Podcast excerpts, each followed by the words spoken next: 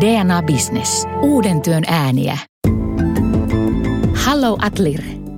Tässä jaksossa suuntaamme Pohjolan syrjäisimpään kolkkaan, tulen ja jäämaahan Islantiin. Hyppää mukaan kuulemaan, kun matkailuyritys Retromedian perustaja ja kirjailija Satu Rämö sekä biologi ja Ordna Technology Transfer Officein toimitusjohtaja Einar Mäntylä kertovat kokemuksistaan Islannissa. Pysy kuulolla, Pohjola kutsuu.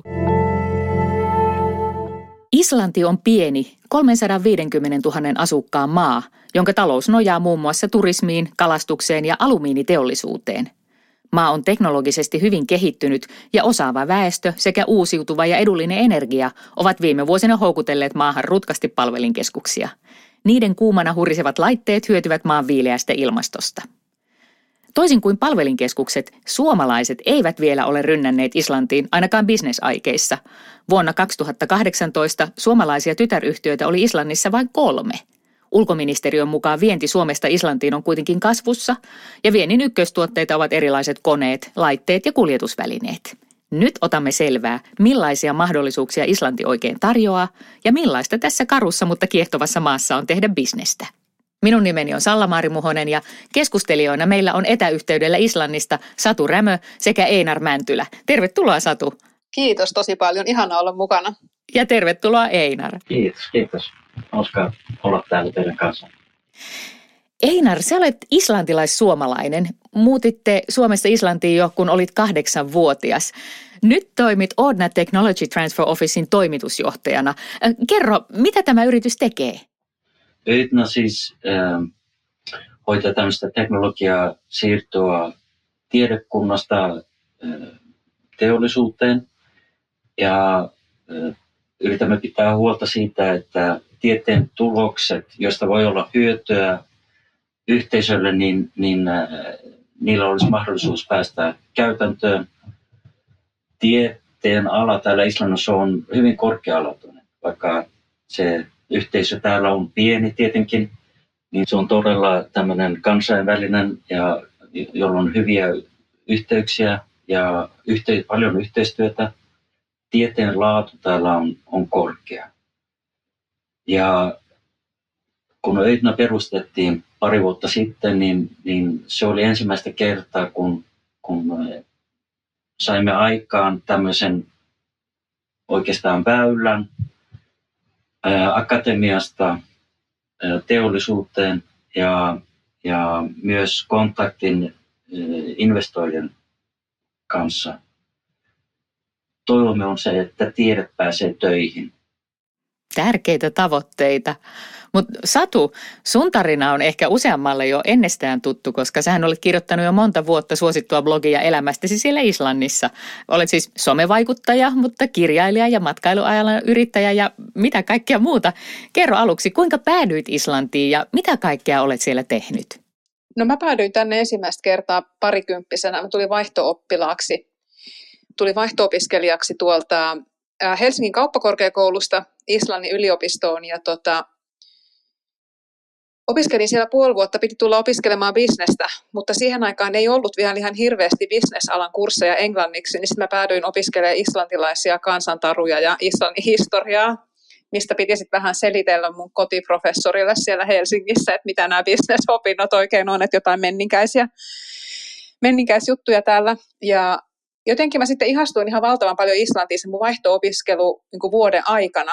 Ja mulla oli sellainen olo, että mä haluan tulla tähän maahan uudestaan lomalle. Ja Islantihan oli ihan törkeän kallis siihen aikaan silloin 2000-luvun ensimmäisenä vuosina. Ja sellaista reppureissailua sitten tein täällä ja liftasin ympäri saarta opiskelijabudjetilla siinä muutaman, muutamia kertoja. Sitten tapasin äh, mun nykyisen aviomiehen baarissa ja mä ajattelin, että se on niin komea ja sitten se on islantilainen, niin se voisi ehkä jotenkin vielä vähän niin kuin lisätä mun matkoja tähän kohteeseen. Ja ja me sitten ruvettiin kimppaan ja mä oon nyt asuttu täällä semmoinen 15 vuotta yhdessä. Vaikka mä ekonomi ammatiltani ja humanisti myös ja tykkään niin kuin valtavan paljon erilaisista asioista, niin mulla on ollut vähän semmoinen asenne aina, että mä oon halunnut niin kuin tehdä elämässä tietynlaisia asioita, asua tietynlaisessa paikassa ja harrastaa tietynlaisia juttuja ja sitten sovittaa sen työelämän siihen, että se on mahdollista se elämä, minkälaista haluan itse elää. Ja Islanti on sopinut siihen ihan hirveän hyvin, kun täällä arvostetaan musta tosi paljon – sellaista joustavaa yrittäjyyttä ja sitä, että ei ole pakko vaan niin kuin tehdä yhtä asiaa, vaan voi sitoutua niin kuin erilaisiin projekteihin ja juttuihin. Ja sen takia mullakin on näitä kirjailija, viestintäyrittäjä, matkailualalla, mitä kaikkea. Ja se on musta ihanaa, että se on mahdollista. Uskaltaisin väittää, että monelle suomalaiselle Islanti on kyllä kaikista pohjoismaista se vierain ja, ja vähän mystisin. Mä luulen, että vielä harvemmilla on käsitystä siitä, minkälaista on islantilainen työ- ja yrityskulttuuri, jos ehkä turistina on saattanut käydäkin. Satu, jos sanot lyhkäisesti, minkälaiset asiat islantilaisessa työ- ja yrityskulttuurissa yllätti sut?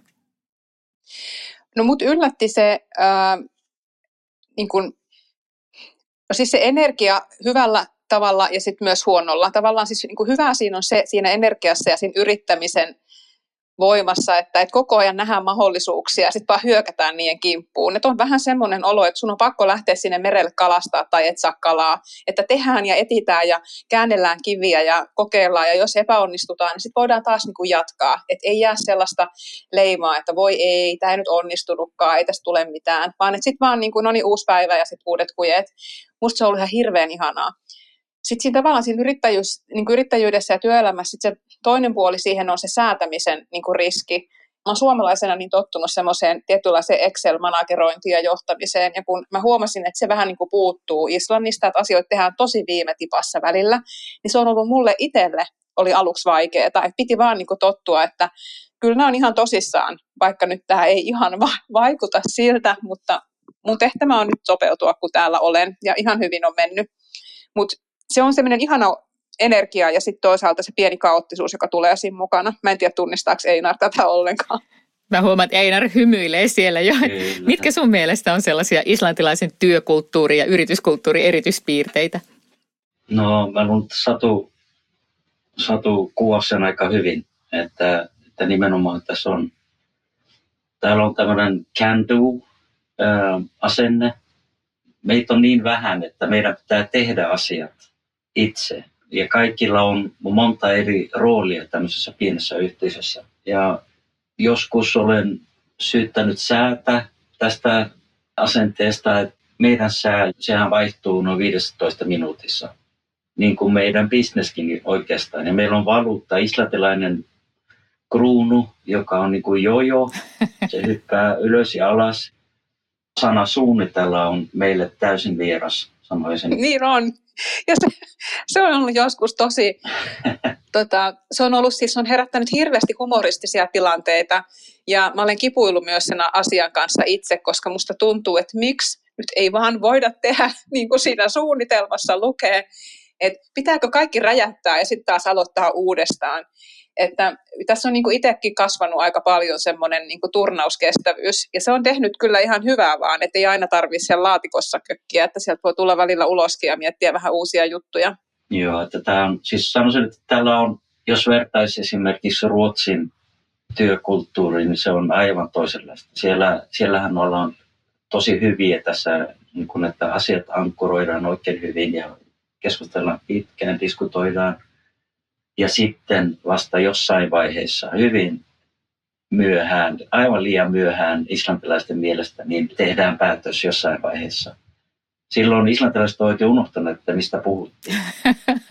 että tota, joo, että se on, siis tällä on hyvät ja huonot puolensa. Että olemme aika nopeita myös huomaamaan ja tuota, jahtaamaan tämmöisiä tai mahdollisuuksia, jotka näemme, mutta sitten meillä on, sanoisin, vaikeuksia suunnitella pitkäaikaisesti. Sanoisin, että missä olemme tosi hyviä on tämmöinen jatkuva muutosohjaaminen. Että se, on, se on hyvin luonnollista meille. Puhutaankin enemmän johtajuudesta. Sehän on vahvasti kulttuurisidonnainen asia. Ja esimerkiksi käsitykset siitä, millainen on hyvä johtaja ja, ja minkälainen valtaetäisyys pitää olla alaisen ja esimiehen välissä, niin nämä kaikki vaihtelee tosi laajasti. Miten te kuvailisitte islantilaista johtajuutta? Minkälainen johtajan pitää olla? Mitä piirteitä arvostetaan ja minkälaista johtajaa ehkä kritisoidaan? Islannissa on perinteisesti, joka myös on, on siis työkulttuurissa tämmöinen, että täällä ei ole turhaa hierarkiaa. Ja ainakaan, ainakaan nykyään niin, niin tämmöinen vanhanaikainen hierarkia, tiivis hierarkia ei, ei onnistu. Jos ajattelee tätä islantilaista jalkapallomaajoukkuutta, niin eihän me olla parhaita niin kuin jalkapalloilijoita, mutta yhdessä voidaan tehdä. Jotenkin se kaikki tuommoinen hierarkittomuus, onkohan se edes suomen kielen sana, no semmoinen niin kuin, tosi hirveän vähän sellaista organisatorista vallankäyttöä, niin mä oon törmännyt siihen ihan hirveän vähän Islannissa. Ja se varmasti niin kuin johtuu tosi monesta asiasta, kun meitä on täällä vain 300 jotain 60 000 mitäköhän asukasta, ollaan hirveän pieni valtio. Sitten se, kun ei ole kenelläkään, ei ole niin kuin sukunimiä, kun kaikilla on vain etunimet ja me puhutellaan aina niin kuin etunimillä ihmisiä. Et sukunimestä ei voi päätellä mitään, ei voi päätellä minkälaisesta suvusta tulee tai onko varakkuutta tai mistä teollisuussuvusta tai mitään sellaista. Et kaikki on vain niin kuin etunimillä niin kuin Jouneja ja Einareita ja Satuja ja, ja, ja Heitoja. Niin tavallaan kaikki toi niin kuin varmasti lisää sellaisen tosi niin kuin välittömän kanssakäymisen niin kuin arkia ihan, ihan niin kuin bisneksessäkin, että ei ole, että ei se sun pomo, ei sitä kuulu teititellä, kun ei täällä ole teitittelymuotoa kielessä, että kaikki on vaan sä ja sinä ja me tässä yhdessä, niin musta se on jotenkin valtavan hienoa, koska silloin se kaikki energia siihen tekemiseen menee siihen tekemiseen ja just siihen muutokseen ja sen hallitsemiseen, eikä siihen, että kuka nyt on kenenkin niin kuin pomo ja, ja kenelle nyt pitää muistaa tarkalleen raportoida. Totta kai sillä on niin kuin väliä, mutta se korostuu täällä tosi paljon semmoinen välittömyys. Ei varmaan tule yllätyksenä, kun kerron, että muissa podcast-jaksoissa tässä sarjassa me olemme kuulleet monta kertaa, että meidän suomalaisten pitäisi rupatella hiukan enemmän työyhteisössä ja kysellä ihmisten kuulumisia silloin, kun ollaan kaupanteossa, eikä painua suoraan asiaan. Minkälaista tämä liike-elämän eri tilanteiden kommunikaatio ja viestintä Islannissa on? Ollaanko asiakeskeisiä vai panostetaanko myös siihen sosiaaliseen ihmisten väliseen puoleen minkä verran? Sanoisin, että, että ehkä molemmat pätee tässä asiassa. Olemme hyvin asiankeskeisiä ja voimme mennä ihan suoraan asiaan, mutta usein tämmöiset meetingit alkavat, palaverit alkavat tämmöisellä ihan pienellä rupattelulla, koska muutenkin useat tuntevat toisensa. Yleensä sanoisin niin kuin kulttuuripohjalta, niin islantilaiset ja suomalaiset tulevat usein erinomaisesti toimeen toisensa kanssa. Ja sanoisin, että islantilaiset arvostavat sitä myös suomalaisissa, että mennään ja päädytään jonkinlaisen päätöksen palaverin loputtua. Että niin kuin sanoin, ei suunnitella liikaa, vaan vaan päätetään ja jatketaan ja mennään johonkin ja sitten, sitten pitää, tulee se päänsärky, että ehkä se päätös ei ollut paras mahdollinen. Niin, mutta, mutta päätös on tehty, niin on kuitenkin saatu aikaiseksi paljon. Joo, kyllä. Ja mä, mä oon tuossa kyllä tosi samaa mieltä, että, että islantilaisten kanssa voi mennä suoraan asiaan. Voi vaan sanoa, että hei, että niin kun, nyt hypätään kaiken nyt sen päläpälän yli, että sen voihan sanoa suoraan ja mennäänkö nyt asiaan, että meillä on kaikilla vähän kiire aika usein tapahtuu sitä, että ainakin mä oon huomannut omissa yhteyksissäni täällä, että ihmiset on aika usein myöhässä. Se on se islantilainen vartti ja se ei tavallaan ole niin fataali juttu. Suomessa sä niin kerrot, että hei, mä oon nyt kaksi minuuttia myöhässä, niin ei täällä ainakaan mulle kukaan ole soittanut, ellei ne ole yli varttia myöhässä. Että se on vaan on semmoinen, se on vähän joustava se aikataulu siinä. Ja sitten hypätään suoraan asiaan, la la la la, la ja nyt homma on niin päätöksessä ja sitten niin terve ja moi. Mutta jos siinä on aikaa, niin kyllä islantilaiset tulee niin tosi iholle tosi nopeasti, että semmoinen siinä ei tarvita mitään pitkiä lämmittelyjä, että voidaan olla niin kuin kavereita, mutta se on ihanaa, että sen yli voi myös hypätä, jos molemmilla on praktikaali tarve siihen, että nyt ei ole tähän aikaa, niin se ei ole myöskään niin kuin loukkaus. Päteekö toi myös myyntitilanteessa? Että onko jotain semmoista, mitä suomalaisen firman myyntimiehen tai myyntijohtajan olisi syytä tietää, jos näille markkinoille mielii ja pärjätäkin siellä? No siis mä oon huomannut itse, on ollut sekä myynti- että ostotehtävissä täällä, niin jotenkin siinä mun mielestä se asiaan suoraan meneminen on aivan loistavaa ja on usein muhun ottanut yhteyttä niin suomalaiset yritykset, jotka haluaisivat saada tuotteita Islantiin vaikka markkinoille myyntiin. Et kun kukaan ei ikinä vastaa mihinkään tiedusteluihin. Mä no ei islantilaiset lue sitä sähköpostia kahta riviä pidemmälle. Että ellei se asia ole siinä heti alussa, niin ei ne vastaa siihen. Sun pitää vaan niin soittaa heti ja kertoa asiassa. Jos ihmisillä on kiire ja usein on, koska päätöksiä tehdään nopealla aikataululla ja muutoksia tapahtuu, niin siinä pitää olla niin säpäkkänä mitä sä oot Einar mieltä? Onko mä ihan hako teillä? Ei, aivan, olen aivan samaa mieltä. Ja sanoisin, että tunnen sen itsestäni, että, että nämä, näiden e-mailien kanssa, jos on niin kuin kansainvälisessä jossain projektissa mukana, niin minä luen e-mailin ja sanon, ajattelen, että joo, hyvä, hyvä idea. Kun sitten pitäisi vastata, että hyvä idea, tehdään näin. Mutta mä vaan ajattelen, joo, hyvä, tehdään näin ja enkä vastaa e-mailille. Ja tota, sanoisin, että se on vika meissä.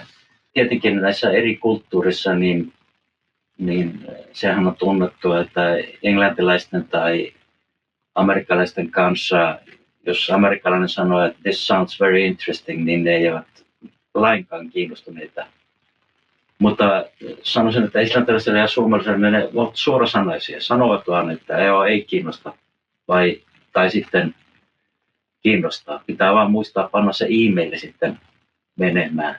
Joo, ja soittaa perään. Soittaa perään, joo. Se kannattaa ehdottomasti soittaa perään.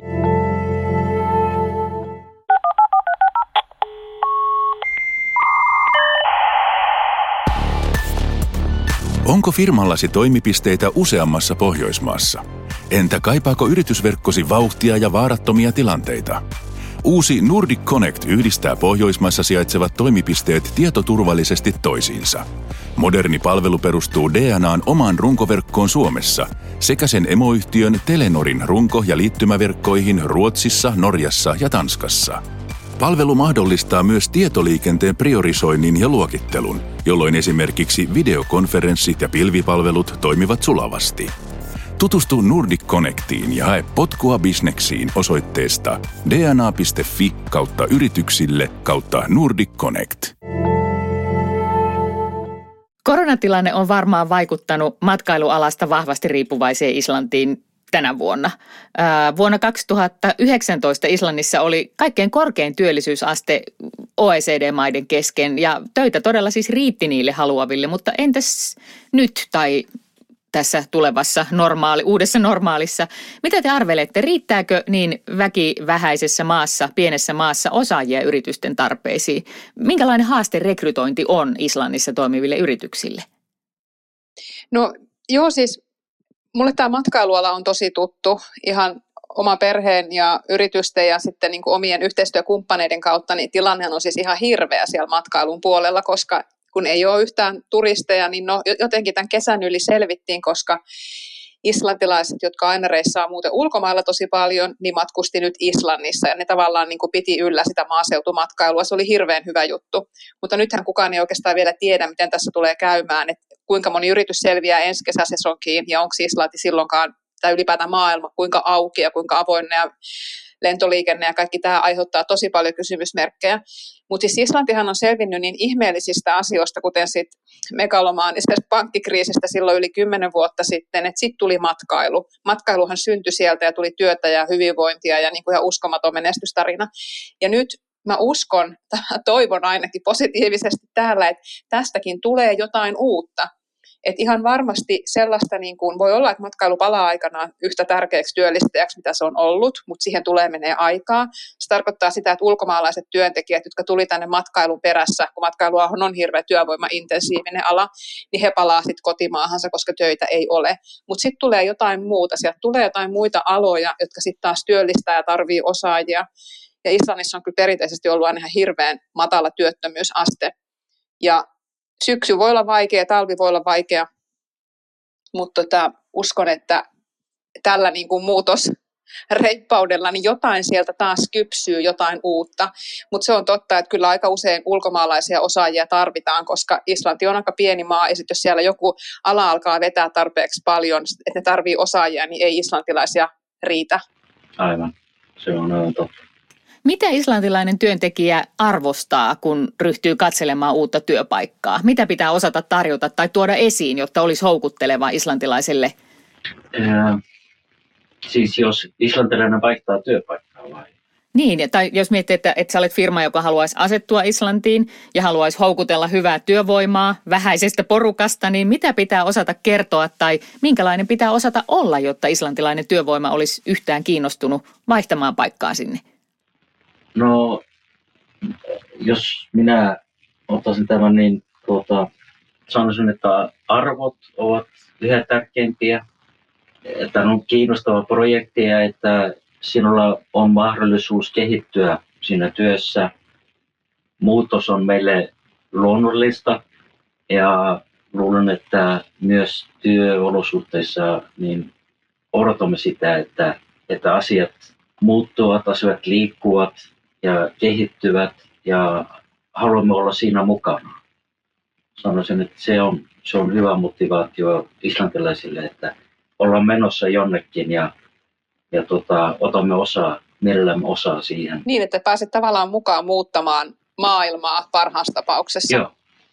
Miten rekrymarkkina toimii Islannissa? Onko se netissä vai onko, kun kaikki tuntee pienessä kansassa toisensa, niin onko se niin kuin kaveripohjalta tai omasta verkostosta? Mistä, mistä työvoiman tavoittaa?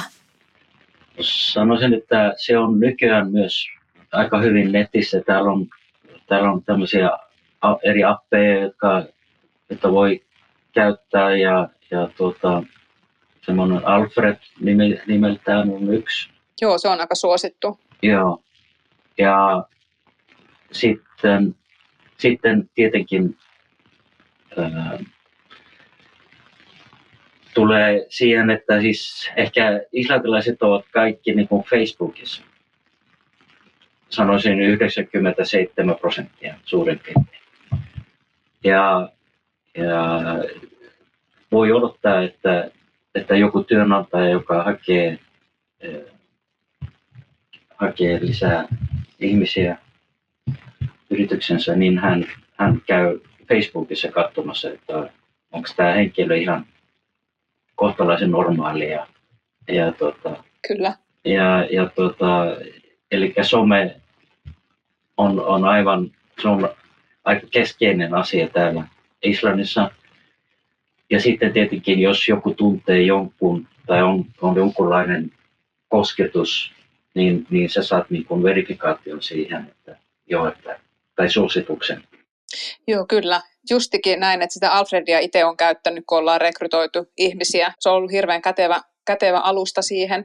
Ja sitten ehkä mitä spesifimpään asiantuntijuuteen menee, niin sitten se menee aika paljon kyllä verkostojen kautta etenkin jos islantilaisia rekrytoi, niin tuntuu, että aina joku tuntee jonkun ja jonkun serkkoa vailla työpaikkaa, niin sitten siinä on sellaista verkostojen niin kuin hyödyntämistä. Et multakin on usein siis ihan suomalaiset kysynyt sitä, että kun mä haluaisin tulla vaikka Islantiin töihin ja mulla on tämmöinen osaaminen, niin mihin näitä CVitä voi lähettää. Sitten mä oon sillä, että älä lähetä sähköpostilla yhtään mitään, kun tuut käymään täällä, pyydät audienssia, met jutteleen, että nuo yhdet lentoliput ja viikonreissu Islantiin, niin saat niin paljon enemmän irti siitä työnhausta, tai vaikka se bisneksen lanseerauksesta täällä paikan päällä lähtemällä niin kuin niiden ihmisten kanssa ihan kasvatusten juttu sille.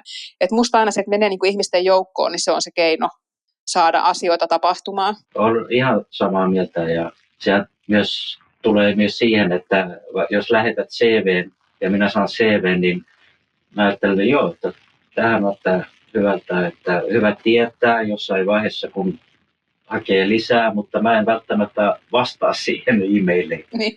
Ikävä kyllä, se on niin oma vika, mutta ja sehän on muutenkin aina niin, että täällä ainakin arvostetaan, että jos joku tulee, koputtaa ovelle ja tulee, että joo, että mä oon tosi kiinnostunut siitä, mitä teette, niin siinä on jo puolivoitto saavutettu. Työelämäarvoista kun puhutaan, niin silloin usein puhutaan myös tasa-arvosta ja diversiteetistä työyhteisössä. Minkälainen merkitys näillä arvoilla käytännössä, tasa-arvolla ja diversiteetillä on islantilaisissa organisaatioissa ja työyhteisöissä ja näkyykö ne jotenkin käytännössä? Kyllä, tasa-arvoisuudella on, on suuri merkitys täällä ja se otetaan vakavasti täällä. Yrityksen johdossa pitää olla ää, ainakin 40 prosenttia naisia ja, ja mieluummin enemmän. Ja sanoisin, että sitä enemmän naisia, sitä parempia päätöksiä. Jee. Ja sitten on, se, ja sit on se sama palkkaisuuslaki. Jos on tarpeeksi iso yritys, niin se pitää noudattaa sitä, että ne pitää raportoida tilinpäätöksessä ne tiedot niin kuin palkoista, että pystytään katsomaan, että sukupuolen perusteella ei tapahdu mitään palkka diskriminointia, että se on se sama palkka miehille ja naisille. Ja siinä on tietyt säännöt, miten sitä pitää, minkälaisten yritysten sitä pitää noudattaa, että minkä, minkä suurusten ja miten siitä raportoidaan. Ja sitten mä uskon, että itse kun mä oon tämmöinen pienten lasten vanhempi ja aina innokas perhevapaiden jakaja. Ja meillä on jo yli 20 vuotta ollut se lainsäädäntö, että is, iseillä on pakolliset isyysvapaat. Eli sitä isän kolmen kuukauden isyysvapaata ei voi siirtää äidille, niin tavallaan tämä on aiheuttanut sen, että niin kuin työmarkkinoilla se nuori nainen ei ole työllistämisriski, vaan mies on niin kuin yhtä lailla ja vielä paljon vanhemmaksi, jos mennään niin kuin sinne biologiaan. Niin tota, mä uskon, että se vaikuttaa myös tosi paljon siihen, että Islannissa niin naisten työllisyysaste on OECD-maiden korkein. Ja täällä naiset ottaa tosi aktiivisesti osaa työelämää ja on johtotehtävissä. Ei tämmöinen tilanne, mitä täällä meillä on, niin todellakaan yleinen maailmalla, ainakaan vielä. Pitäisi kyllä olla, mutta mutta huomaan, että tämä on niin kuin ollut tosi positiivinen asia. Sitten siinä on tietty sellainen niin lapsiystävällisyys. Lähestulkoon jokaisessa isossa firmassa on joku leikkihuone, siis niin kuin lapsille. Että lapset, kun ne tulee vaikka koulusta tai päiväkodista tai päiväkoti on vaikka kiinni tai on joku henkilökuntapäivä, niin aika monet vanhemmat voi ottaa sen lapsen mukaan töihin ja siellä on joku PlayStation tai palapeli tai piirustusnurkkaus siellä työpaikalla. Ja mä oon ollut ihan silleen, että hei, mikä juttu tämä on? Ja niin kuin, sit se on ollut musta niin kuitenkin valtava hieno homma. Kun ajattelee, että, että Islannissa on kaikkia väkeä semmoinen 350 000 ja puolet näistä asuu siellä pääkaupunki Reykjavikissa tai sen lähellä, niin sehän on ihan uskomattoman pieni väestötiheys, kolme ihmistä per neliökilometri.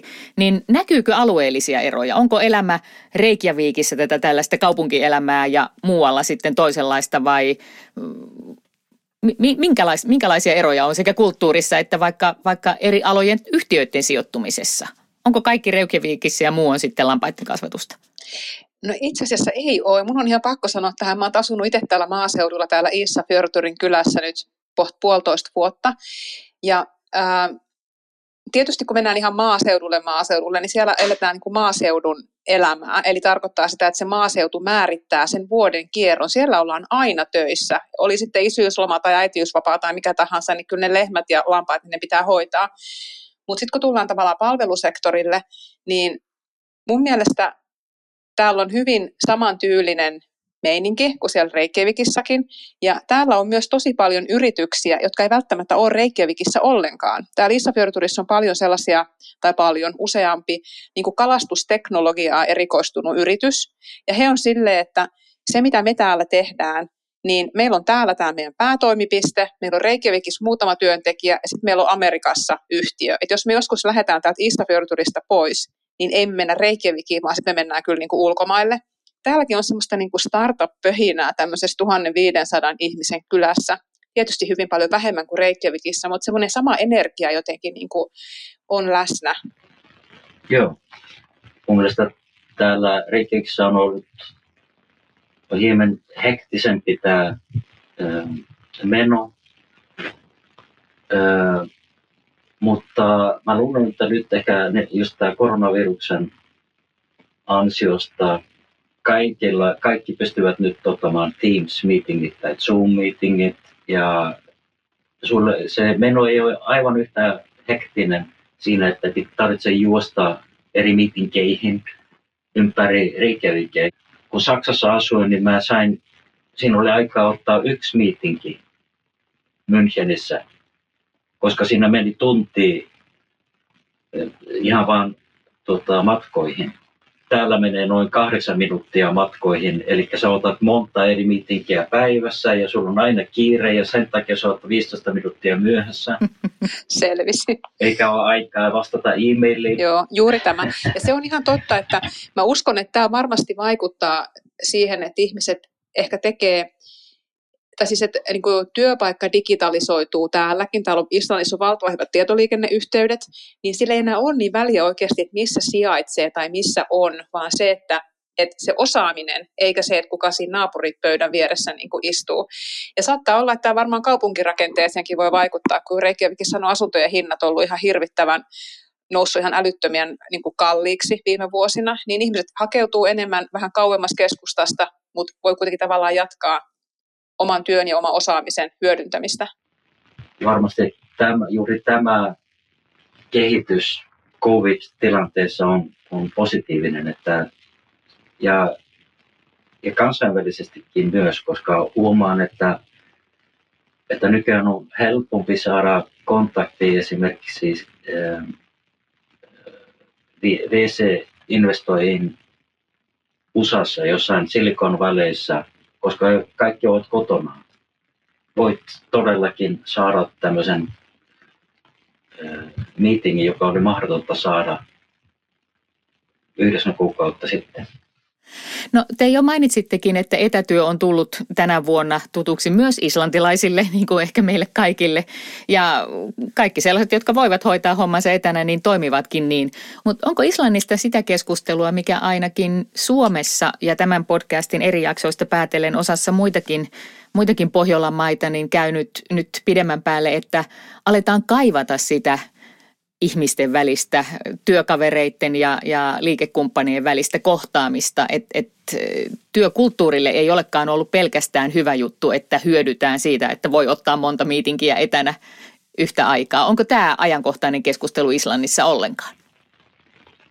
Kyllä, kyllä se on. Ja, siis islantilaiset ovat, ovat sosiaalisia tyyppejä ja haluavat puhua jalkapallosta ja mistä kaikesta politiikasta sun muusta ja, ja, tota, ja kyllä tällä on todellakin negatiiviset vaikutuksensa myös, mutta yritin kaivaa esiin että nämä positiiviset. Totta kai, koska Islannissa ollaan niin positi- positiivisen kautta.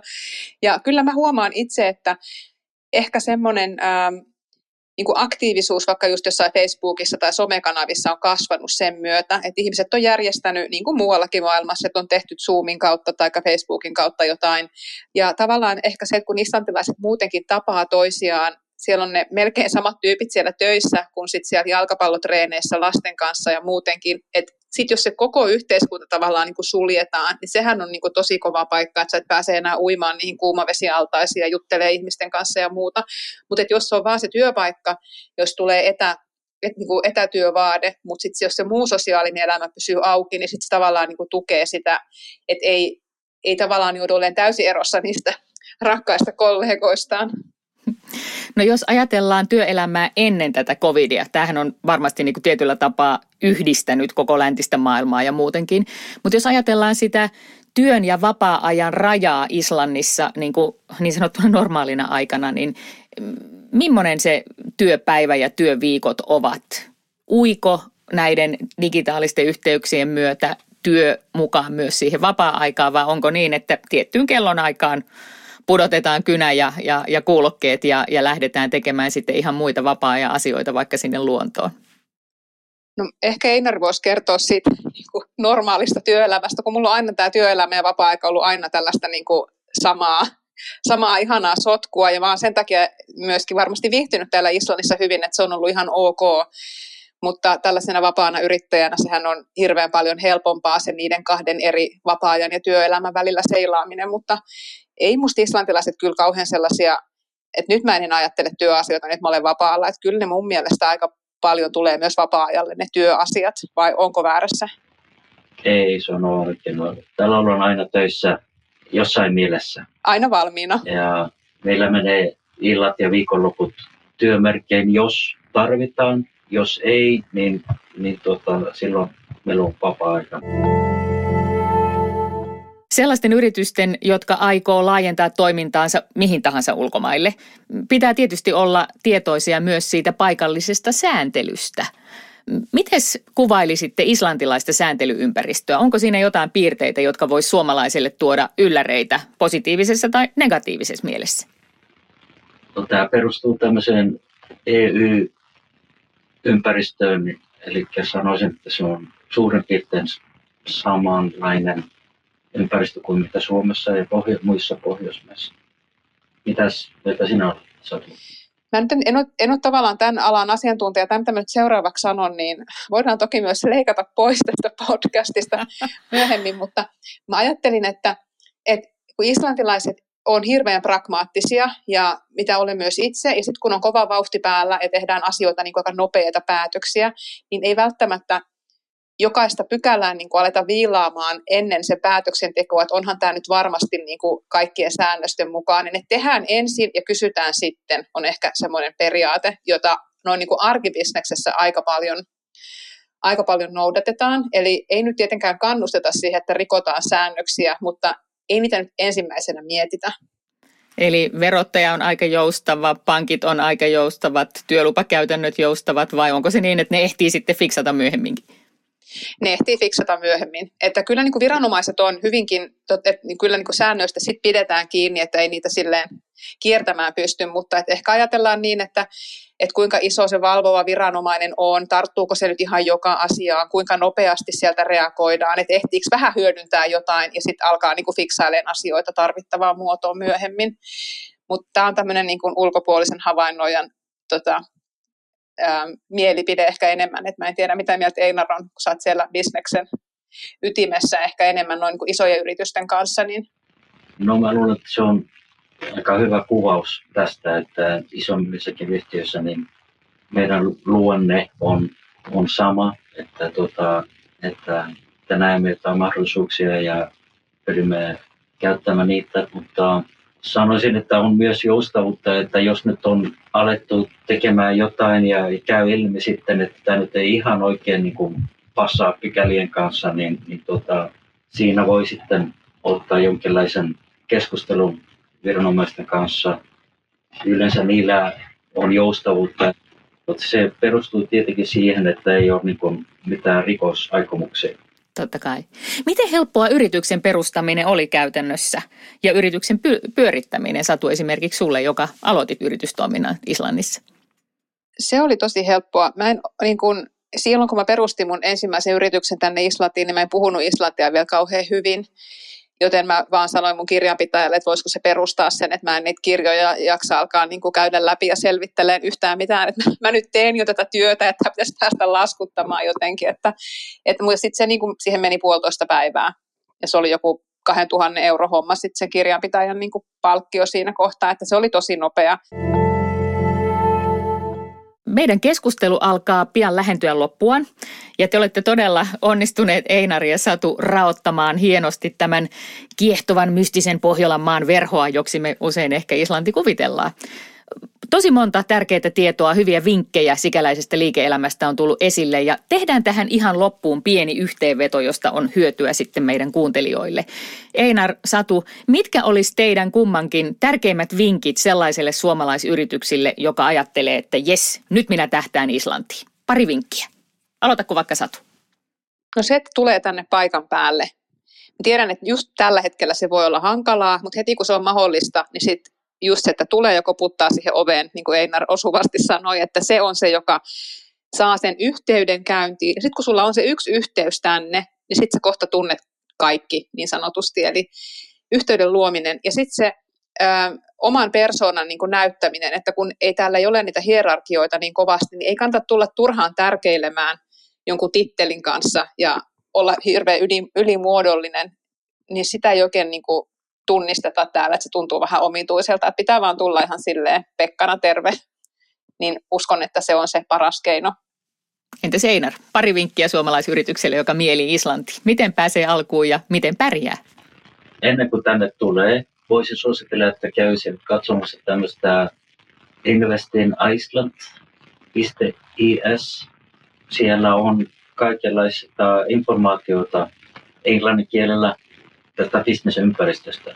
Ja sanoisin mielelläni, että täällä on startup-ympäristö ja ihmisten mielestä kaikki on mahdollista.